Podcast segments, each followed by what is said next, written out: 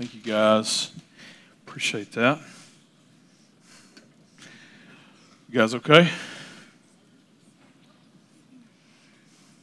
A couple of you are okay? and then, yeah, just a couple. Okay. All right. Well, let's just go home. All right. no, PETA. PETA says, no.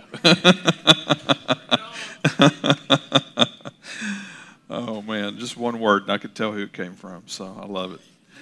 Man, it's a, it's a good day to, to be together. Uh, I'm excited about getting to share today. Uh, what a blessing uh, this is to get to share. Um, we, uh, um, as a church, you know, have uh, you know been kind of on this simple mission, if you will, uh, for well 18 plus years now. And uh, you know, to to be honest with you, 18 plus years ago, uh, when we started the church you know, it really it was really birthed out of like this just belief that God was calling us to start a church to reach people that were going unreached maybe by a lot of other churches and just that you know we felt like God was calling us to do something that was a little different, not right over everybody else has got it wrong or anything like that. Just this is just what God we felt God leading us to do. And so we started we started 24 and and you know we were uh, we were all in our 20s. We probably should have been shot on sight. Uh, we didn't know what we were doing, and uh, but uh, you know we we we wanted you know we wanted to take Jesus to the world, and so we were ready to charge hell with a water pistol, and so we were we were game on, and um, and so you know but. The funny thing is, is it's interesting because it's easy. It can be easy uh, in a church setting, even as a pastor, uh, to you, you want to win people to your church, um, and you know, and, and there's a fine line there because obviously we're called to be a part of the body of believers, and, and the church is important, and, and we're all called to be a part of it and an active part of it, and you know, a functioning ministering part of it or whatever. And, and uh, all these things we see in Scripture. But you know, at the end of the day, uh, we don't want to, you know, we don't want to win people to 24. We want to, we want to win people to Jesus, um, and we don't want to take 24 to people. We want to take Jesus to people, right? And, and so that, that's just this important piece of the mission, and it's always been an important piece of the mission, um, you know, of, of this church and, and hopefully and hopefully all churches. I know that's not, not always true, but uh, hopefully it's always true here. Um, but you know, we had this we had this thought of what this looked like, you know, at least, and you know, and it was this, you know, can we can we have a can we be a part of a church that that teaches the word, uh, but that worships in a way that connects with us uh, musically, that moves us in, in, in, in worshiping. You know, I you know, always had this kind of like a, you know, why do, why do, you know, why is the only time I'm really enjoying music is in the car and, you know, with the radio cranked up or whatever. And the idea of even, even volume is just that people could, you know, worship and, and sing and, and not be worried about people around them hearing them and, you know, all this kind of stuff. And, um, but uh, you know that's that's you know that you know this mu- this music that inspires us and, and to be this acts 2 church you know that we see this picture of in scripture you know and if you've not ever studied on that you should totally study on that um, you know and see all these things that they do and you know that they're that they're they're together you know they're worshiping together uh, they're, they're sharing their resources as anyone would have need. They're selling things if they have to sell things to take care of one another. I mean, just like no holds barred, like we're all in, we're, we're here. It's, it's, a, it's a picture of a family, is what it is. And, uh, and, and to be like, okay, what, did, you know, what does that look like? Of course, at that time, you know, what does that look like in 2005, uh, which is weird. Uh, but to say, you know, what's that look like in 2023 to be that church and to be that church that's taking uh, Jesus into the world, um, you know, and, you know, just being generous with one another, loving one another, all these things you know but even there you know there was there was still i think probably in, in some of our minds because again you're trying to get this new thing off the ground and you obviously you want it to succeed. Nobody wants to fail. Um, but we wanted it to succeed for the kingdom uh, and not for us or not anybody's name or you know any of that kind of stuff. And and so um, you know in, in, through all that you know there's but there's this this this still little piece of like you know well we're gonna we're gonna do this and we're gonna do that and we're gonna do this and it's almost kind of like this if you build it they will come you know kind of a mentality um, but we we want again, we, we don't want to win people to 24. We want to win people uh, to Jesus. And, and this simple, this simple mission of taking Jesus to people, I believe, is one of these things that gets in the way for so many Christians. Like they feel so uncomfortable with it. So if I were, you know, if, if uh, forget me, if the Lord were to put someone in front of you today that doesn't know Jesus and he's placing on your heart, tell them about Jesus. Can you do it? Can you do it? And we have overcomplicated the most simple thing of all the things that we're called to do. And the very thing that changed our life, you know, will instead, you know, be like, oh, oh, oh, you want to know about Jesus? Hold on, I'm going to phone a friend. You know, hey, um, you, do you, do you have a few minutes? I got, I got somebody over here that's like want to talk about Jesus and stuff. You know, and it's like, oh, didn't he change your life too? You know? And again, you know, so simple. And so I want to share with you this, I want to share with you a passage of scripture that hopefully, if, if nothing else, if you can remember, if you can remember this one verse, I'm going to read more than the one verse, but if you can remember the one verse, it basically walks you through it. In fact, if you got a Bible, go ahead and get it out. We're going to Romans chapter 10. Romans chapter 10. If you don't have a Bible, our ushers have Bibles. They'll be glad to bring you one. Get your hand up. Let them know that you need it. If you don't own one, you can keep that one. We'd love for you to have it. Uh, but Romans chapter 10. And in Romans chapter 10, uh, we see uh, this beautiful picture of the gospel, okay? Romans 10, and in verse 9, it says this. You ready? Romans 10, verse 9, it says this. It says, because if you confess with your mouth that Jesus is Lord and believe in your heart that God raised him from the dead, you will be saved. If you confess with your mouth that Jesus is Lord and believe in your heart that God raised him from the dead, you will be saved. Why do we struggle with that? Why do we struggle with that? We struggle with that because we're so used to earning everything. And the truth is, is that in churches all across the land, you know, we've got people that are still saying, they'll say, it's all about Jesus and only you're saved only by, you know, God's grace and the blood of Jesus and all these things. You know, and then out of the same mouth, some of those people will say things like, but don't do this because you'll go to hell. That doesn't work, you know? The only, the only way we're going to hell is if we never believed in our heart in Jesus, right? So the other thing is a legalism thing. Just go ahead and sweep that thing off, okay? And move along and, and recognize it for what it is. And quit beating yourself up in your heart because you're still struggling with some sin in your life and say, you know what, I am still struggling with this sin in my life, but Lord, I want you to, I want to, want to recognize that you've healed me from it and I can walk away from it. And you want to be victorious over it, right? And so for us to read this one verse, this one verse walks us through those moments of someone wanting to know how can I receive Jesus as my Savior? And it, and it says it if you confess with your mouth that Jesus is Lord and believe in your heart that God raised him from the dead, you will be saved. So, the first part of that, the confessing part, you know, Jesus is Lord, well, anybody can say words, right? But then there's the second part, but if you believe in your heart that God raised him from the dead, you will be saved. So, that second part, this heart piece, the believing in piece, is this important piece because nobody else can do that for you. I can't do that for you. No one can make you do that. No one can make you believe something in your heart. And you can pretend to believe it. You can go through life pretending. Like I, you know, there was a point in my life where I'd gone, grew up in church, I'd gone to church all my life. Dad's preacher. I could pick all the locks in the building. I mean, just you know, whatever, right? You know, but at the end of the day, there was a day in my life where God had me recognize, He convicted my heart, and He helped me to see, Chris, you know a lot about me, but you don't know me. And so you can go to church your whole life and not know Jesus and have a relationship with Him, so be careful with that. and be honest with yourself of have you do you believe in your heart that God raised him from the dead? Have you believed in the gospel?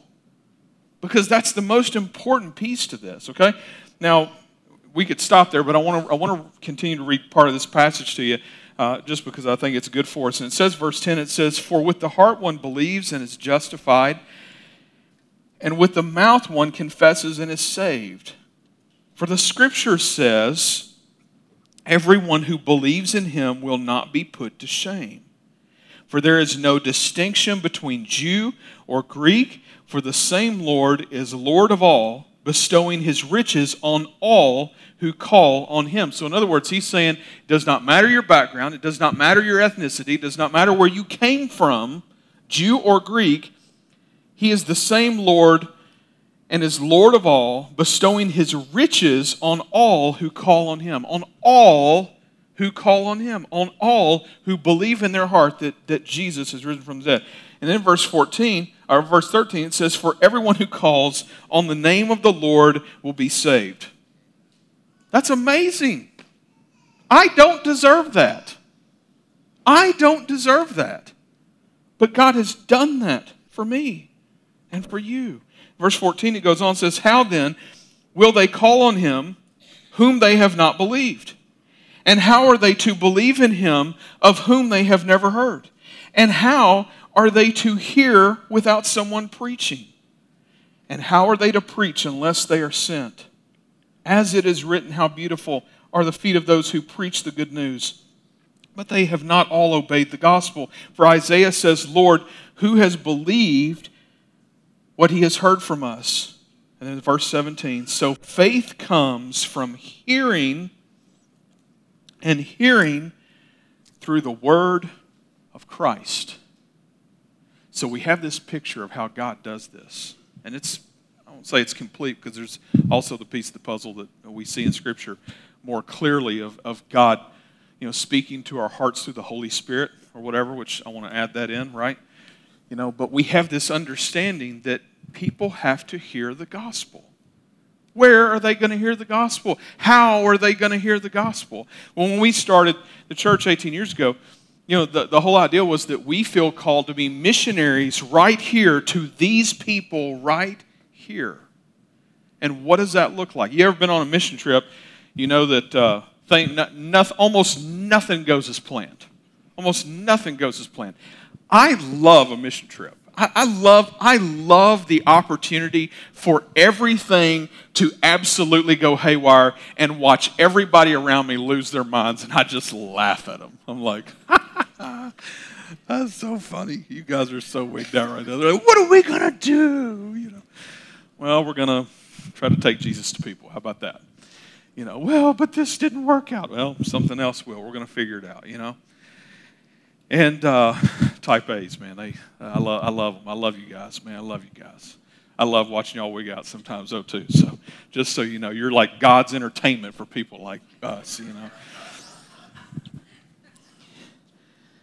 But you see this need for them to hear the good news of Jesus. For people to believe in something, they have to know about it, right? And how are they supposed to know about it? Well, he, lays it out here, you know, that it has to be preached, it has to be taught, you know. Verse 17 so faith comes from hearing, and hearing through the word of Christ. So for us to have this understanding of, you know, that we're called to do that and we're called to be missionaries in this place. And if we are here and this is our people, you know, and, and, and that's something that you can lose sight of real easily, you know, I'll just be honest with you. I mean, it's, it's real easy to get caught up in day to day stuff or whatever. And, and next thing you know is like you had this mission, okay?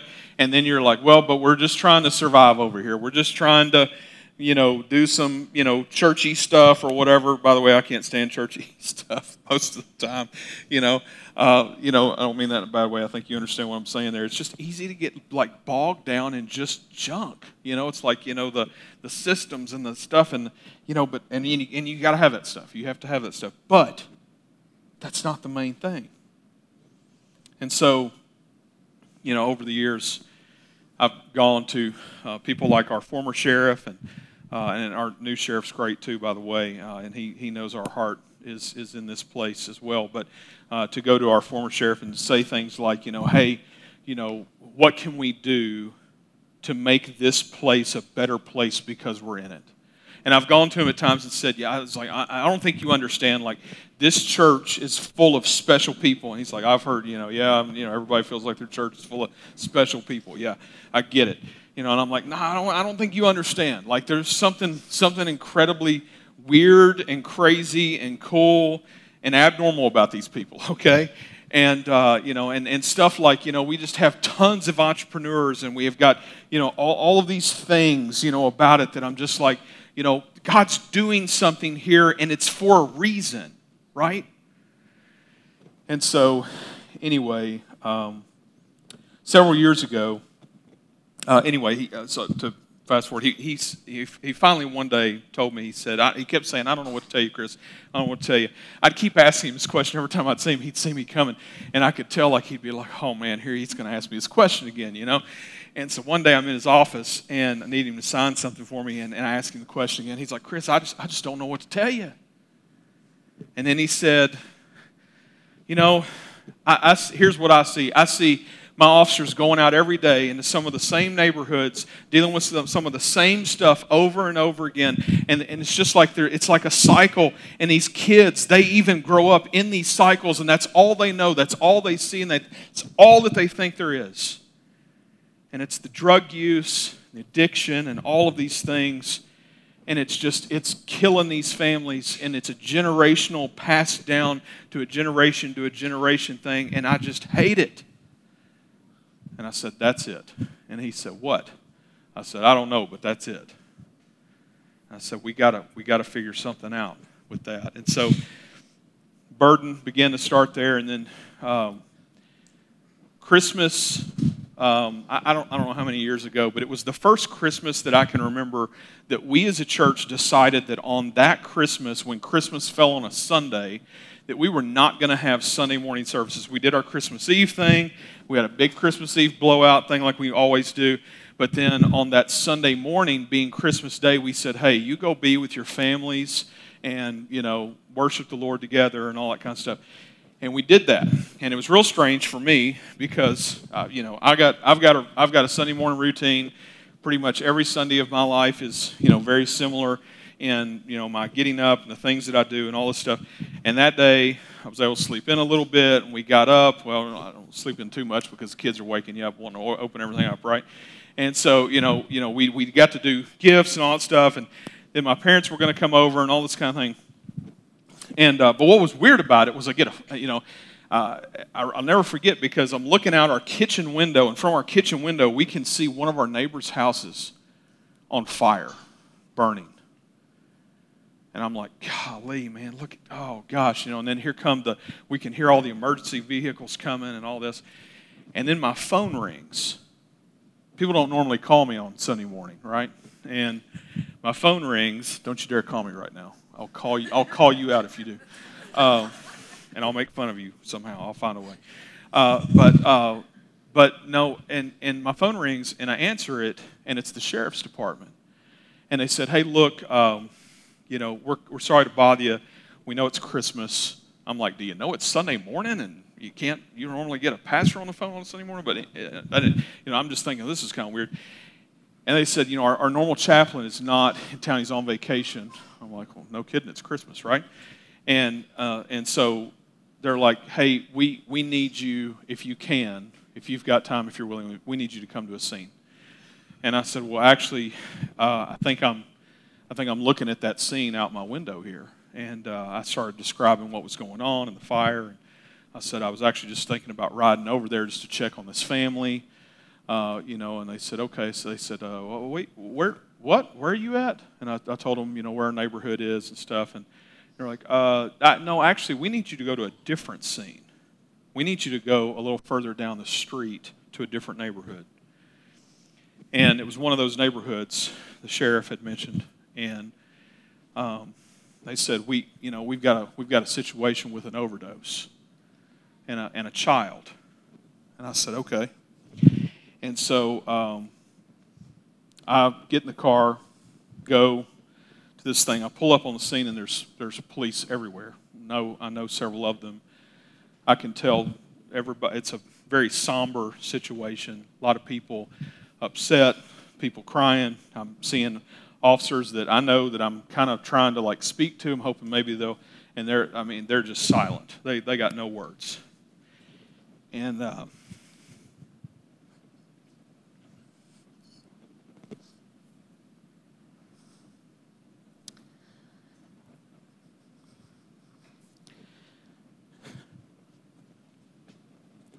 I walk up and I find this little boy, about eight years old,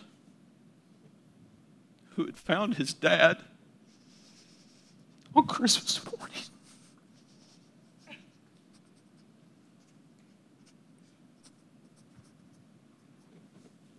He didn't know me from anybody.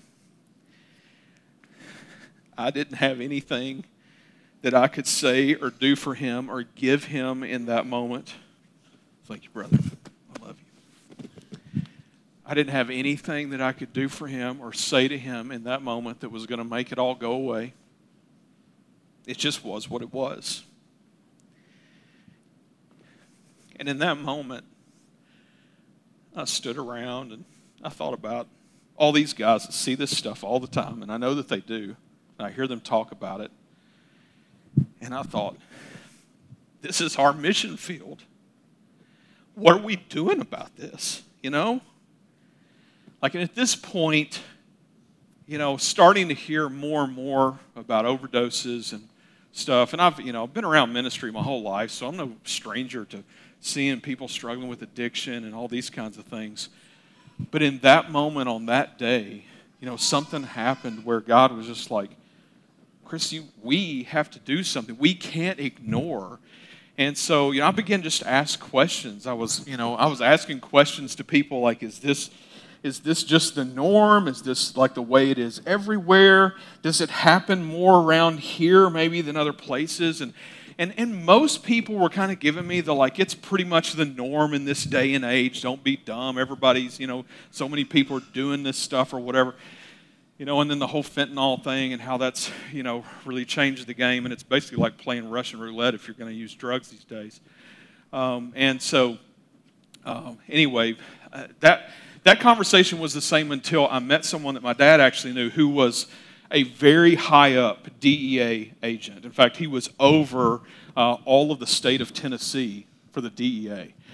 And I got in a conversation at a lunch we were at like lunch after church one day, and Dad had had him come share something at their church, and we're sitting there talking, and I said, uh, Dad said, you know, Chris has got a real heart for this. He's trying to figure out what they can do as a church. You know, maybe you got something to, to give him. And, and so he said, well, tell me, where's your church at? And tell me a little bit about that. And so I told him and told him kind of a couple of things that have been happening. And, you know, some of the funerals that I had done, you know, in more recent days that uh, were people, people that came to our church who died of addiction. It doesn't discriminate, by the way. It doesn't care how much money you make or what you look like, okay?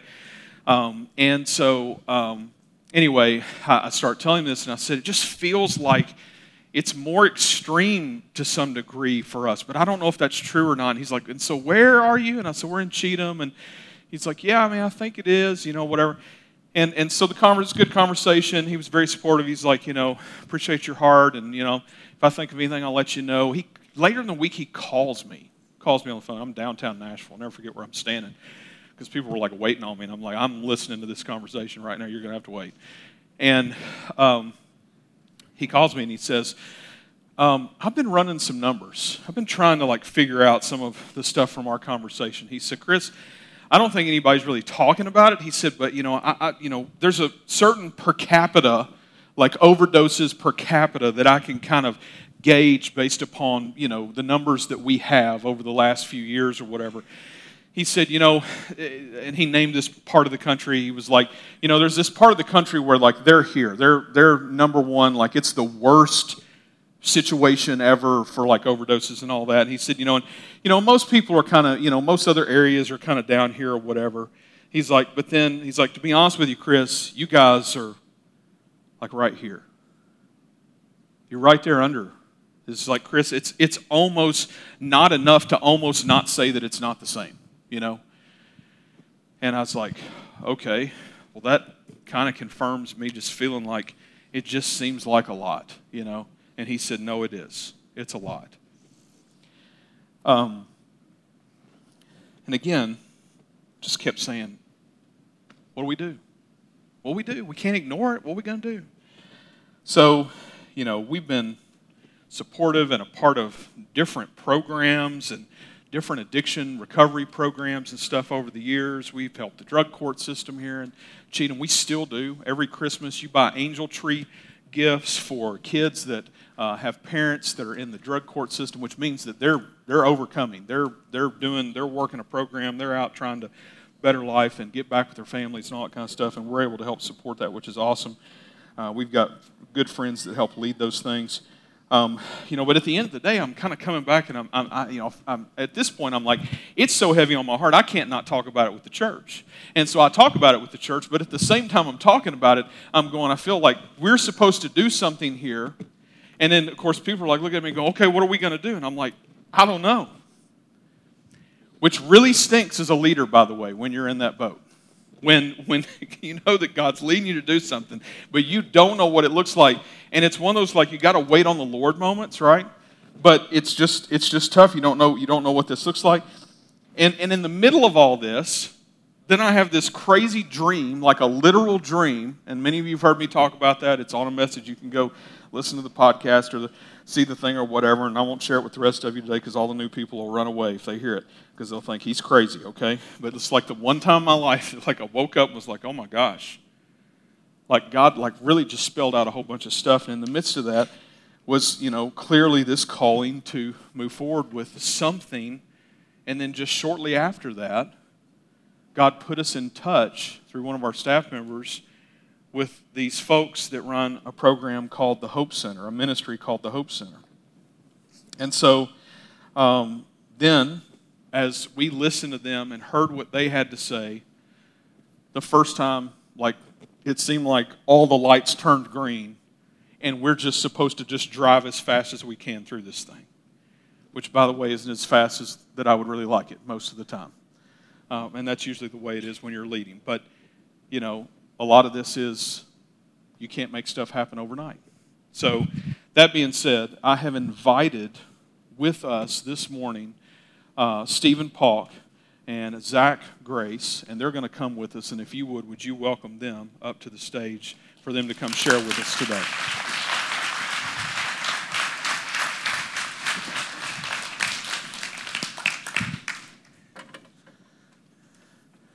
Come on up. Don't be afraid.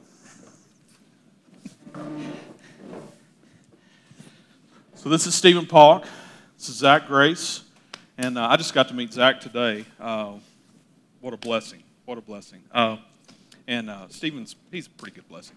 Uh, but uh, uh, no, Steve, Stephen and I have actually become really good friends over these last few years. I don't know, I, don't, I, can't even track how long ago it was that we met. I'm going to guess it's been a couple years now at some point.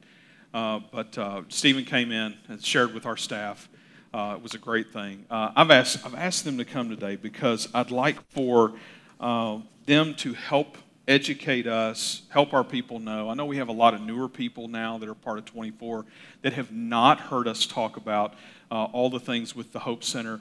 Uh, but basically, the Hope Center ministry is a ministry that has um, uh, sober living houses, addiction recovery homes. But it's not just it's not just that they got a house and a home and a place to just go like get away from the world. It's it's it's a complete program. I'm going to ask Stephen and Zach if they will to kind of share with us this morning. Stephen, if you would uh, tell us a little bit about you, your story, uh, the Hope Center, kind of help educate uh, our folks.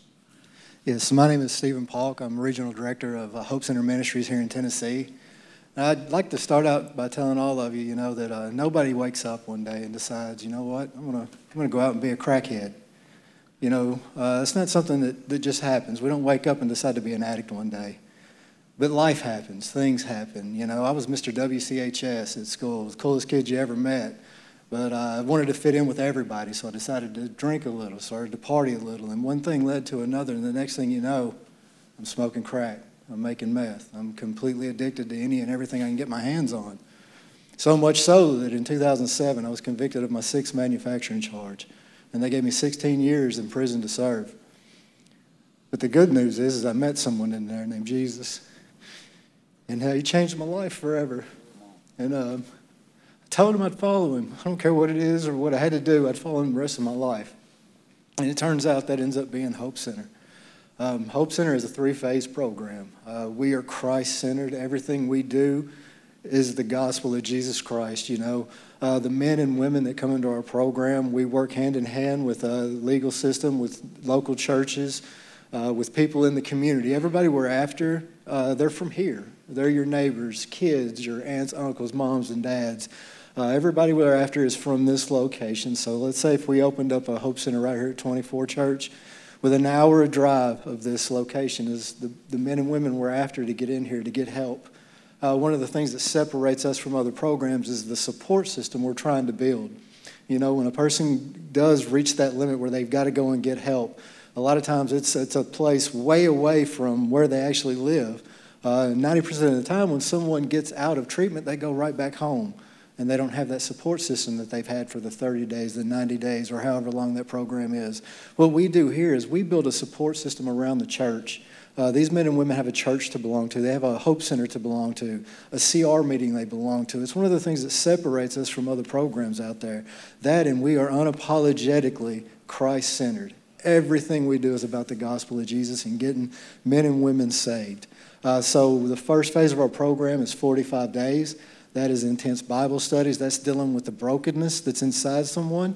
That's finding those hurts, habits, and hangups and getting them the gospel, showing them there is someone that loves them, there is someone that cares about them. And that is uh, just counseling one on one, a lot of groups throughout the week. Uh, Zach will tell you more about that. Uh, the second phase of the program is our vocational training part of the program. Uh, we teach these men and women real life skills.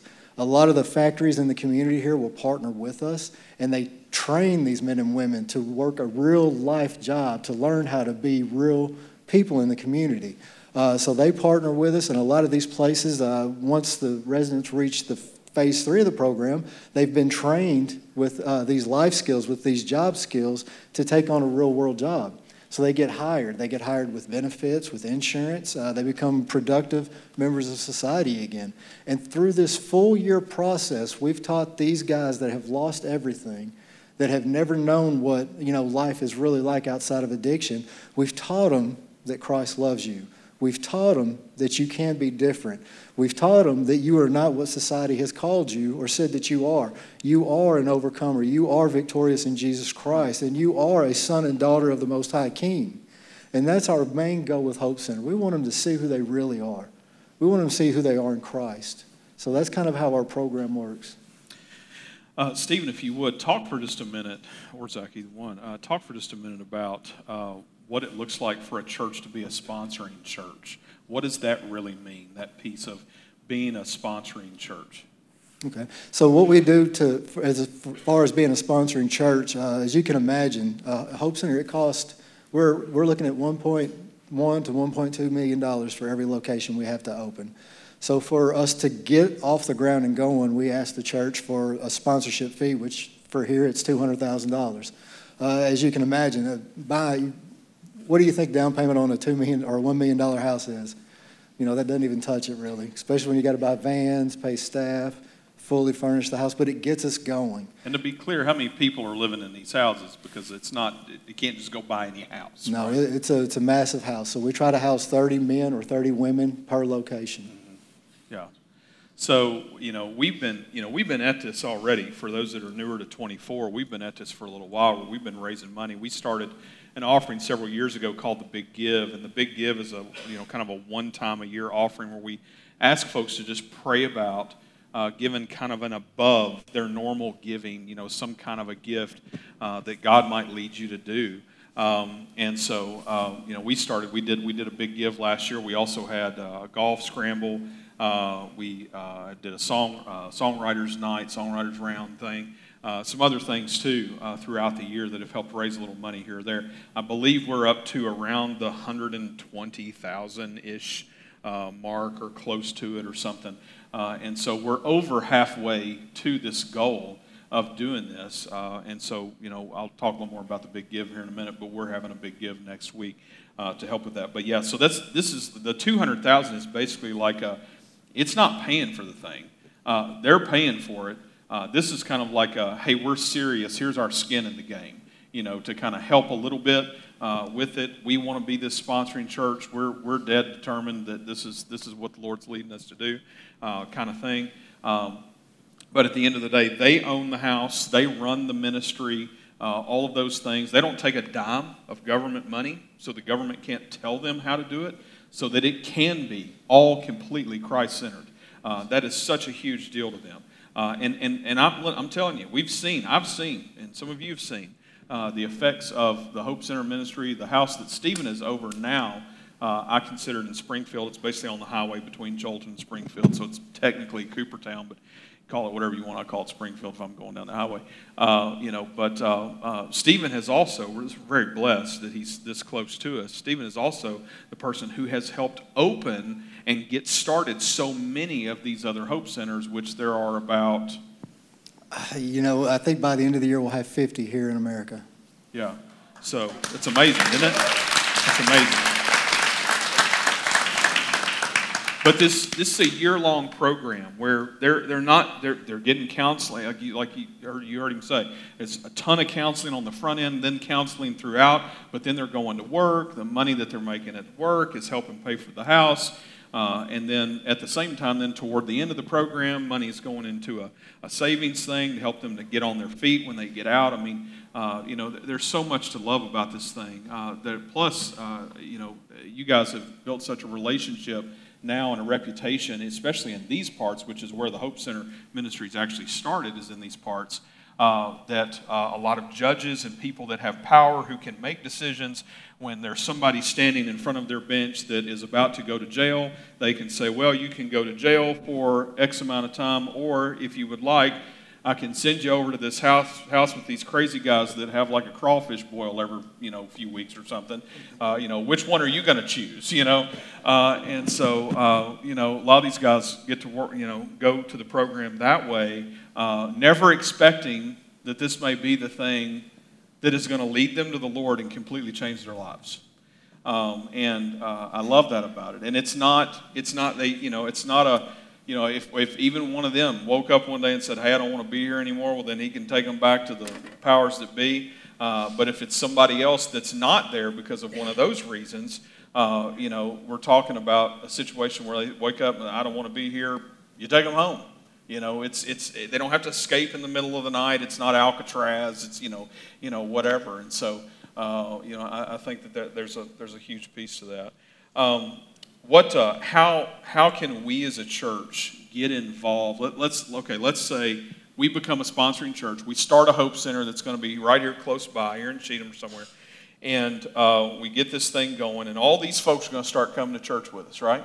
They'll start worshiping with us. They're going to start serving with us. One of the cool things I love about this is the, one of the only times that family members of people who have a loved one in the program one of the only times that they can see them is to come and worship with them.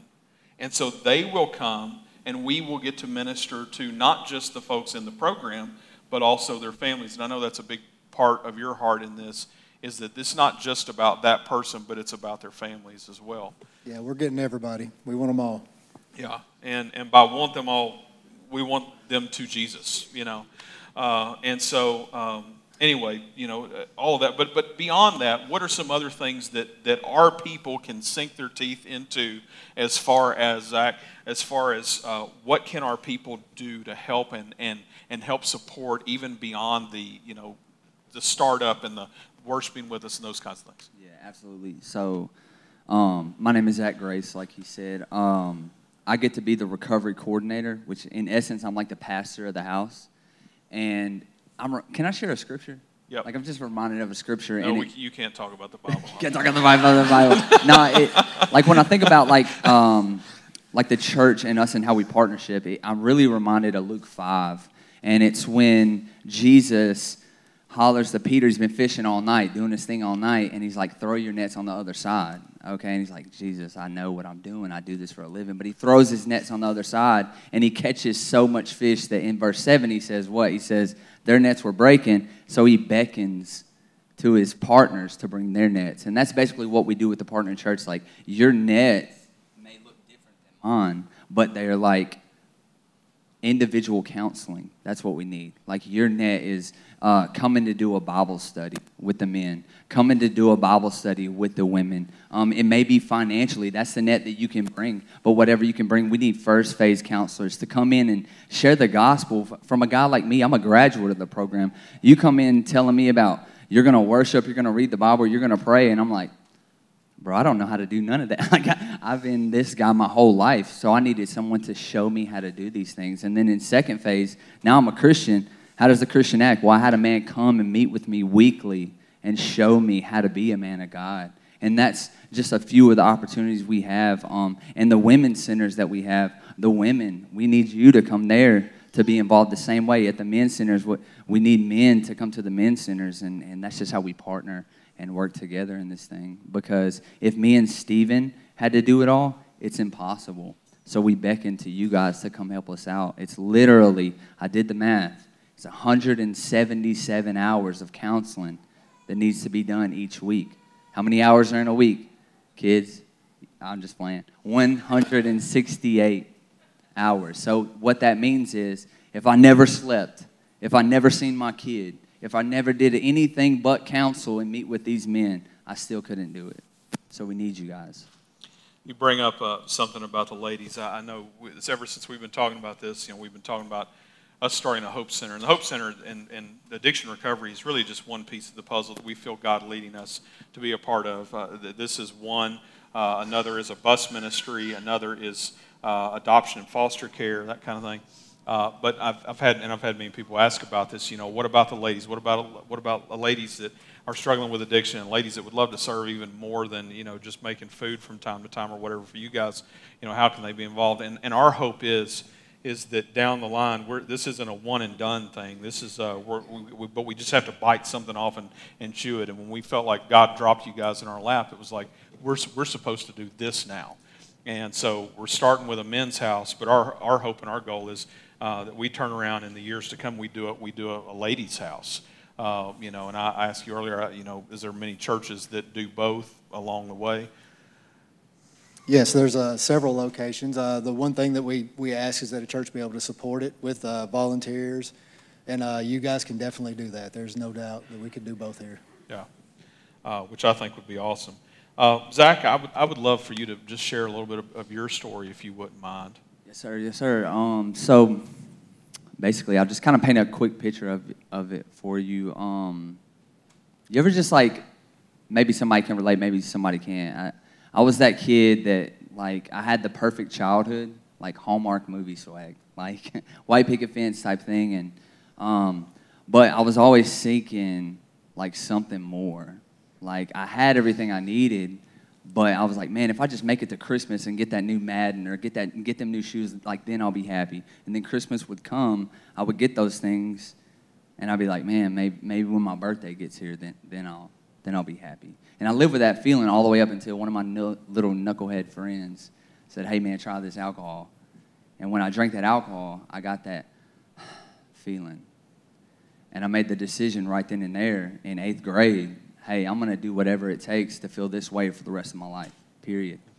And that took me down about a 10 to 12 year road of alcohol to marijuana to cocaine to methamphetamine to, um, to jail to prison to countless rehabilitation centers, to countless detox centers, to countless psychiatric hospitals, countless times waking up in Nashville ICU with a tube being pulled out of my throat them saying, hey, we found you in a Sonic bathroom, like, we need a number to call. And um, just countless things like that. And then took me to the worst place it ever took me was um, my son. my son was born addicted to fentanyl and methamphetamine, and they took him from me. And um, you would think that a parent would stop right then but addiction doesn't give you a choice. So that took me deeper down. And um, praise God, I was standing in front of a judge, and he said, Hey, you're going to go to back to prison for four years, or you're going to go to a year long treatment center called the Hope Center. And I said, Well, four years is a lot more than one year. so I chose Hope Center. Little did I know that God had a plan to radically change my life. And because of that, and because of what happened to me in the Hope Center, because of a man coming and sharing Jesus with me, and me learning to cultivate my relationship with Jesus, today I'm about to celebrate five years clean and sober. Also, yeah, praise God. It's all God. Praise God. And not only that, like when I leave here, I'm about to go pick my son up. I've cooked him breakfast this morning. What I'm saying is, I got full custody of Lincoln. He's about to be five years old, and he's just, uh, y'all know how five years old. Golly, man. But I Oh, love him. He's my dude. know. and- yeah, yeah, yeah. Yes, we know. Yeah, I love him more than anything, and, and Chris, because how of many Jesus. kids you got? What? We got a couple, Yeah. but we have one that was just five. Okay, So- yeah. Well, he'll be five in July, and, and uh, I went. To, anyways, but uh, because of everything, because of what Hope Center did for me, um, my son never has to know the man that I was. You know, he never has to know the criminal manipulator. That guy. All he knows is like the dad that wakes up and we we dance and worship in the living room together. You know what I mean? Like my son's raised differently than I was, and um, you don't have to go down that path. You know, I've broken a generational curse in my life. You know, so it's just I just praise God for for everything He's done in my life, and um, all glory to Him. And that's just a little recap of me. I could talk all day. I'll ramble. When you get me talking about Jesus, I'll just talk and talk and talk. So, um, but yeah, that's just a quick recap of my life. That's all you got. Yeah. Okay. Man, praise God. Praise God for what He's done in your life. And thank you for sharing it with us today. What a blessing for us. Um, and Stephen, same thing. Um, you know, th- this brings us to what we do. Well, we got to raise the rest of this money. That's what we do. And uh, next weekend is the big give. And so I'm just asking you, as we've been asking, and you know, just pray. What is what what might God lead you to bring as an extra offering next week uh, to give to help make this happen? Um, you know, last year we talked about this and we kind of like figured out well if you have X amount of families and they all gave five hundred dollars a piece you know, you, would have two two big gives and you'd get there. You know, this to this goal is actually a three hundred thousand dollar goal because we're uh, trying to do talking about doing buses too. Which, by the way, any I forgot to say this in first, but any overages of you know if we if we, if we meet this, well, the extra money is going to go to us starting to do that. Uh, you know, so there, there's a blessing there coming right after that. Uh, but uh, you know, so uh, but you, maybe you can't do 500. Maybe maybe you can do whatever. I you know I, I think about I think about uh, the woman in Mark 12 uh, who gave the two coins, and Jesus says she gave all she had. You know, and and and I, I just say seek the Lord in this. Don't give out of guilt. Only give out of joy. Let the Lord lead you in this. You know and and we're going to see. I, I, would, I personally, I would love, I would love. Maybe this isn't what the Lord wants, but I would love to see us in two weeks write in the Hope Center a check and say, "Game on, let's go, let's do this." You know, and so uh, for me and my family, we're praying. We're praying right now. We're praying this week about what is it that we're going to bring as our extra offering uh, to be a part of the big give, to be uh, going toward the Hope Center this coming week. So the way and the way this works is, uh, you know, next week uh, the offering, you know, we'll take like uh, whatever the offering is at the end of it. You know, we'll take like the normal, uh, like a normal amount for us to operate out of that, and everything over that on that day is going uh, toward the Hope Center. So. Pray about it. Let the Lord lead you in whatever it is. You know, I, I know it's much my. I said this first service. We we just we spend money on the dumbest stuff sometimes, don't we? I mean, if we're just real honest with ourselves, like we're really good at just being dumb with money. Maybe one of those households are like, hey, y'all got every cent. Congratulations, that's awesome. Uh, you're probably better off to help do something like this if that's the case. Uh, but for so many of us, we, we spend money in dumb ways. Uh, you know, and if and if you had somebody come to you this week and say, "Well, this is broken, you got to fix it. It's going to cost you 500 bucks or whatever it is," you know, you'd be like, "Well, I don't like it, but we're going to come up with it." You know, so I, just pray about it. Just pray about it. Pray about whatever the sacrifice is that God might call you to be uh, doing uh, in this. But at the end of the day, it's just let the Lord lead you. Let the Lord lead you. I don't want it to be about a specific number. Let the Lord lead you in whatever it may be. Um, I would I would love for us to to kind of close this time and us praying uh, for us as a church, uh, but also for these guys and what they're doing. Uh, because they got their hands full. They're day in, day out. Uh, I mean, you can imagine, like, it's just, uh, yeah, uh, the, the crazy stuff that these guys get to deal with. God bless you guys for, for what you do. I love what you do. I love going over to the house and hanging out with them. I wish I did it more. Uh, and I just need to do it more. Yeah, please do. Please do. So I, I don't want you to take my word for it or Zach's. Yeah. Uh, we have a location right down the road here in Greenbrier. Come and see it for yourself. Come and see what you're investing in. You don't even have to call. You can just show up. That's how much I believe in what we're doing. Go over there, talk to the men, see the house, see the location, and see what we're going to do right here at this church. Let's uh, let's take a second and let's pray together. Can we do that? Let's pray. God, we come to you, and God, we need you to lead us. We need you to lead us in what it looks like for us to be faithful uh, in fulfilling the call of uh, ministering to the people that are on this mission field that you have given us. Um, God, I pray, um, Lord, that not only would you find us faithful with whatever that looks like, but God, that you would just you just keep putting this stuff in front of us and just help us to walk through the doors as you open them. Uh, Lord, you lead. You lead. God, I pray, I pray right now for the folks that are in these programs right now through all the all these hope centers that are already going. Lord, the one that Stephen and, and Zach both help uh, at these centers. God, I, I, pray, Lord, that you would just be with them. God, guide them and direct them. Uh, Lord, to lead people to you. God, I pray, Lord, that that people, Lord, that have never known you, God would know what it looks like and see what it looks like, Lord, to trust in the truth of the gospel. God, that they might believe in their heart that you raised Jesus from the dead and that you would change their life. God, I pray right now for anybody that's hearing this right now, God, that has never trusted in you, to believe in their heart that you raised Jesus from the dead. God, I pray that today that you would save them today. God, forgive them of their sin, make them a new creation. God, give them a new life. Give them the joy that only comes from you. God, just do a great work in them today. God, we pray for that. God, thank you for allowing us, God, to serve you. God, lead us in our giving and all the things. God, just guide us through it. Lord, we ask all this in your Son's name. Amen.